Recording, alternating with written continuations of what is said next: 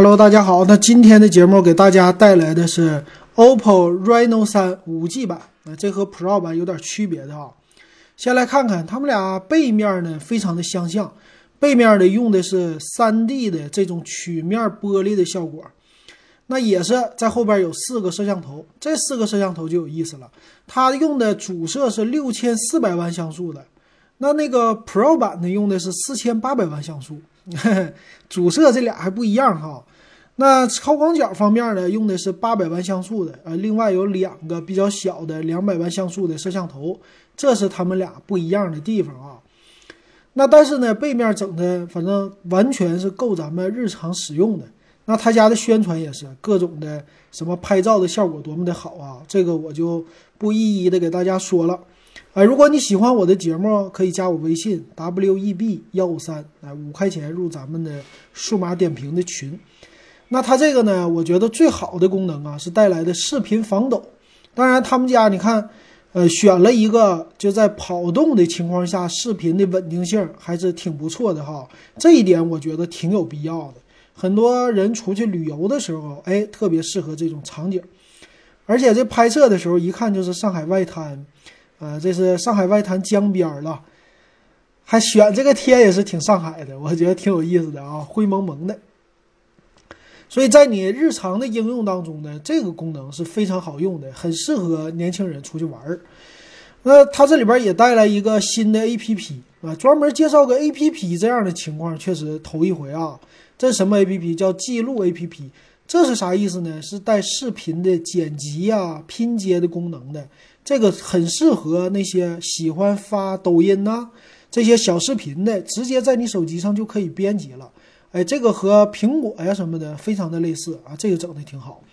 那从前面的你也能看到，前面的屏幕啊和是 Pro 版是不一样的了。这前面的屏幕呢，明显的啊，它不是那种两边的曲面的造型，而且呢也不是打孔屏幕了，用的就是这种的普通的哎前置的水滴屏的摄像头。但是三千两百万像素的摄像头，这个还是保留着的。嗯，就这一点上，外观比较普通吧，啊，这是它的一个小小的缺点哈。再来看这里强调的是呢，它有一个双模的五 G 的功能。那这次带来的芯片呢，可是 MTK 家的，MTK 家的叫天玑一千 L 的芯片。这个芯片呢，在谁家呢？天玑呀，这个 MTK 家呢，宣称是比骁龙的八五五 Plus 跑分还高。也高于麒麟的九九零，拿它呢当这个五 G 的旗舰的芯片来宣传的哈。但是我觉得呢，这个芯片还是要看厂商的支持的。现在很多的厂商呢，对于高通的支持特别的多，但是骁龙能不能这么多，这个不好说啊。不是 MTK 能不能这么多，不好说啊。反正现在有第一家的就是 Reno 三啊来支持了，这是 OPPO 的支持。未来呢？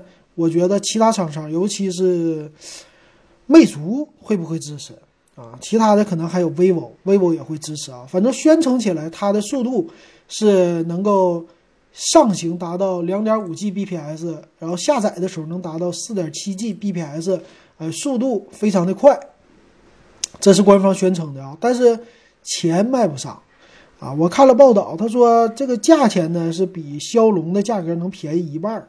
啊，那卖的机器价格就便宜一些了，但是啊，说归说，闹归闹，跑分归跑分，跑分高了不代表综合性能就一定高啊，还是要看它拿到真机的时候和日常的使用当中，MTK 的芯片到底怎么样。想要翻身不是那么太容易的哈。所以官方的介绍呢，都是用的最新的，而且是标配了 WiFi 六的标准啊，这直接就对标苹果了，苹果最新的 iPhone。十一的系列，你都是 WiFi 六，其他家呢没敢说自己是 WiFi 六哈。好，那这也带这一代呢也带来了大内存啊，十二加一百二十八 G 的内存的组合啊，UFS 呢加，那为什么说加不说三点零呢？这个咱都知道哈，现在三点零的成本还是有点贵的哈。啊，它也带什么游戏的这特性。另外一点很好的是带三充啊，三充呢是。四点零的，就三十瓦的啊、电池呢和 Pro 版也是一样的啊，这也挺好的吧？三十瓦的闪充速度，很多网友啊觉得，尤其我们群里小伙伴啊，看它这不是百分比吗？这百分比啊一直在滚动，突噜噜噜噜噜噜噜噜就往上，这么走的时候充电呢就觉得很爽啊。它是宣称二十分钟能达到百分之五十的电量，这个电量还行的哈，充电就等于刷个牙、洗个脸的功夫，你的电就充满了。早晨你就不用那么特别的着急了，这一点我要给他点个好评啊！这个也是未来要喜欢尝试 vivo 或者 OPPO 的用户啊，可以尝试一下。那机身的厚度呢，七点九六毫米，这个厚度呢和 Pro 版相比的话是厚了一点的，Pro 版呢是七点七毫米，更薄。但是呢，它的是带。屏幕指纹解锁的 Pro 版，我记得好像是侧面的指纹解锁吧。那屏幕呢小一点，六点四英寸啊。但是我看了，呃，它的参数还是 AMOLED 的屏啊，这屏幕的材质还是 OK 的啊。背面的造型就比较简洁了，和 Pro 版是最像的，这个不用多说了啊。带来的是 ColorOS 七这么一个系统，系统呢又是比较简洁的。那行，我们来看看具体的参数啊，然后也对比一下。参数方面呢，就得对比 Pro 版了啊。先来看参数呢，它的处理器做了一个升级，处理器是天玑一百、天玑一千 L，说是七纳米的一个工艺啊。大核是 A 七七，小核是 A 五五。这个大核呢是三加一大核，然后四个小核的啊这种的。那 GPU 呢，说是也比原来升级了，强了百分之四十的啊。你到时候就看它玩游戏的性能来测试了啊。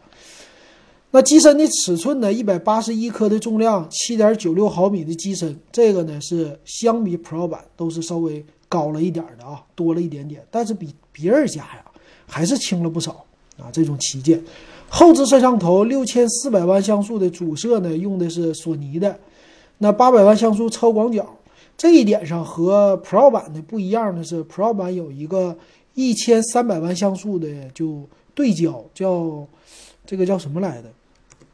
我看一眼啊，它叫这个叫什么长焦摄像头啊？长焦的一千三百万，就这一点上不同啊啊！但是我觉得也够哈，日常的拍摄使用的话都是完全够用的了。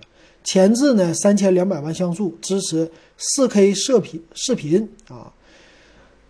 那带有 NFC 的功能，刷卡呀、门禁呐这些都有，而且是双卡双待。这一点上是天玑一千 L 说自己家独有的，能双卡双待五 G 号码。那现在你要是配两个五 G 号码，有点贵啊，一个号码得多少钱呢？差不多得是一百多块钱的月租吧。那这个现在能配到的人比较少。那蓝牙方面呢，它支持的是蓝牙五点零，哎，这跟 Pro 版的五点一比起来，稍微差那么一点儿。啊，带有三点五毫米的耳机接口，双频的 WiFi 那都有，还有双频的 GPS 定位。那你说拿来干什么？开导航这一点还不错哈，但是价格我觉得稍微有点贵哈。咱们来看它的官方的售价，官方售价呢，八加一二八和十二加一二八就这两种版本。你注意啊，它没有二五六存储的版本，有意思吧？八加一二八三三九九，十二加一二八三六九九，差了三百，差了四个 G 的内存。那要是按照内存的价格来说啊，差三百块钱，我觉得并不贵。嗯，但是呢，入门的价格三千三百多呢，这个怎么看哈？我们知道 Reno 的三 Pro 啊，我说了它高价低配，为什么这么说呢？它起售价有点贵，它是骁龙七六五 G 的。这种处理器啊，它的起售价都三千九百九十九了。虽然这个外形比较漂亮，像旗舰机，但它不是那种旗舰级的配置。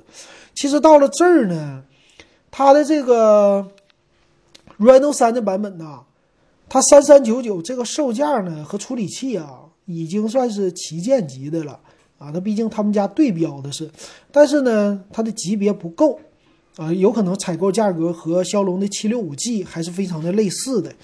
但是这个价格呢，入门的我还是觉得稍微有点贵。但作为一个五 G 手机来说，三千左右的价位不能说它贵。我说呢，它算是够用。啊，你要是给女朋友买的话，让她看看这个外形，我觉得可能跑起分来，或者拿起来应用起来，比那个 Pro 版相对好一点。而且它的摄像头还比 Pro 版的参数更高。但是啊，买这款手机的人，很多人都是看外形的，并不是看你的配置。很多人不懂的情况下，就是看外形和价格。你要是让他买一个便宜五百块钱的手机，这外形差距有一点儿，不管里边什么东西，他都觉得会亏，他觉得这个不行，这个绝对这便宜的手机没有那贵的好。所以这样的话没必要劝啊！我说喜欢就买就行了。所以这个价格呢，还是有那么一点点的高价的低配的哈，但是比 Pro 版会好一点啊，这是我的感觉哈。当然了，要是追求性价比，这个外形就没那么炫酷，那就选红米的 K 三零去了啊。毕竟它的厚度比这个多了一毫米，这种厚度啊。所以这样的机器呢，你怎么说？我的感觉是还是不是那么特别值得买。但它有唯一性，它就是天玑一千 L 的。但是啊，我觉得今年是五 G 的爆发之年，五 G 很多的手机都会出来。那我们等四五月份那个时候买，是不是很手机的品种更多呀？现在你不用那么特别的着急，这个肯定价格都会往下走的。我还是给它保有一定的余地的，就是可能两千九百九十九起售啊，也可能是。两千六百九十九起售，就是它再出个低配的版本，六十四 G 的存储啊，但这个不一定有可能。但两千九百九十九，我觉得这种 Reno 三八加一二八是非常有可能的。行，那今天这个就给大家介绍到这儿，感谢大家的收看和收听。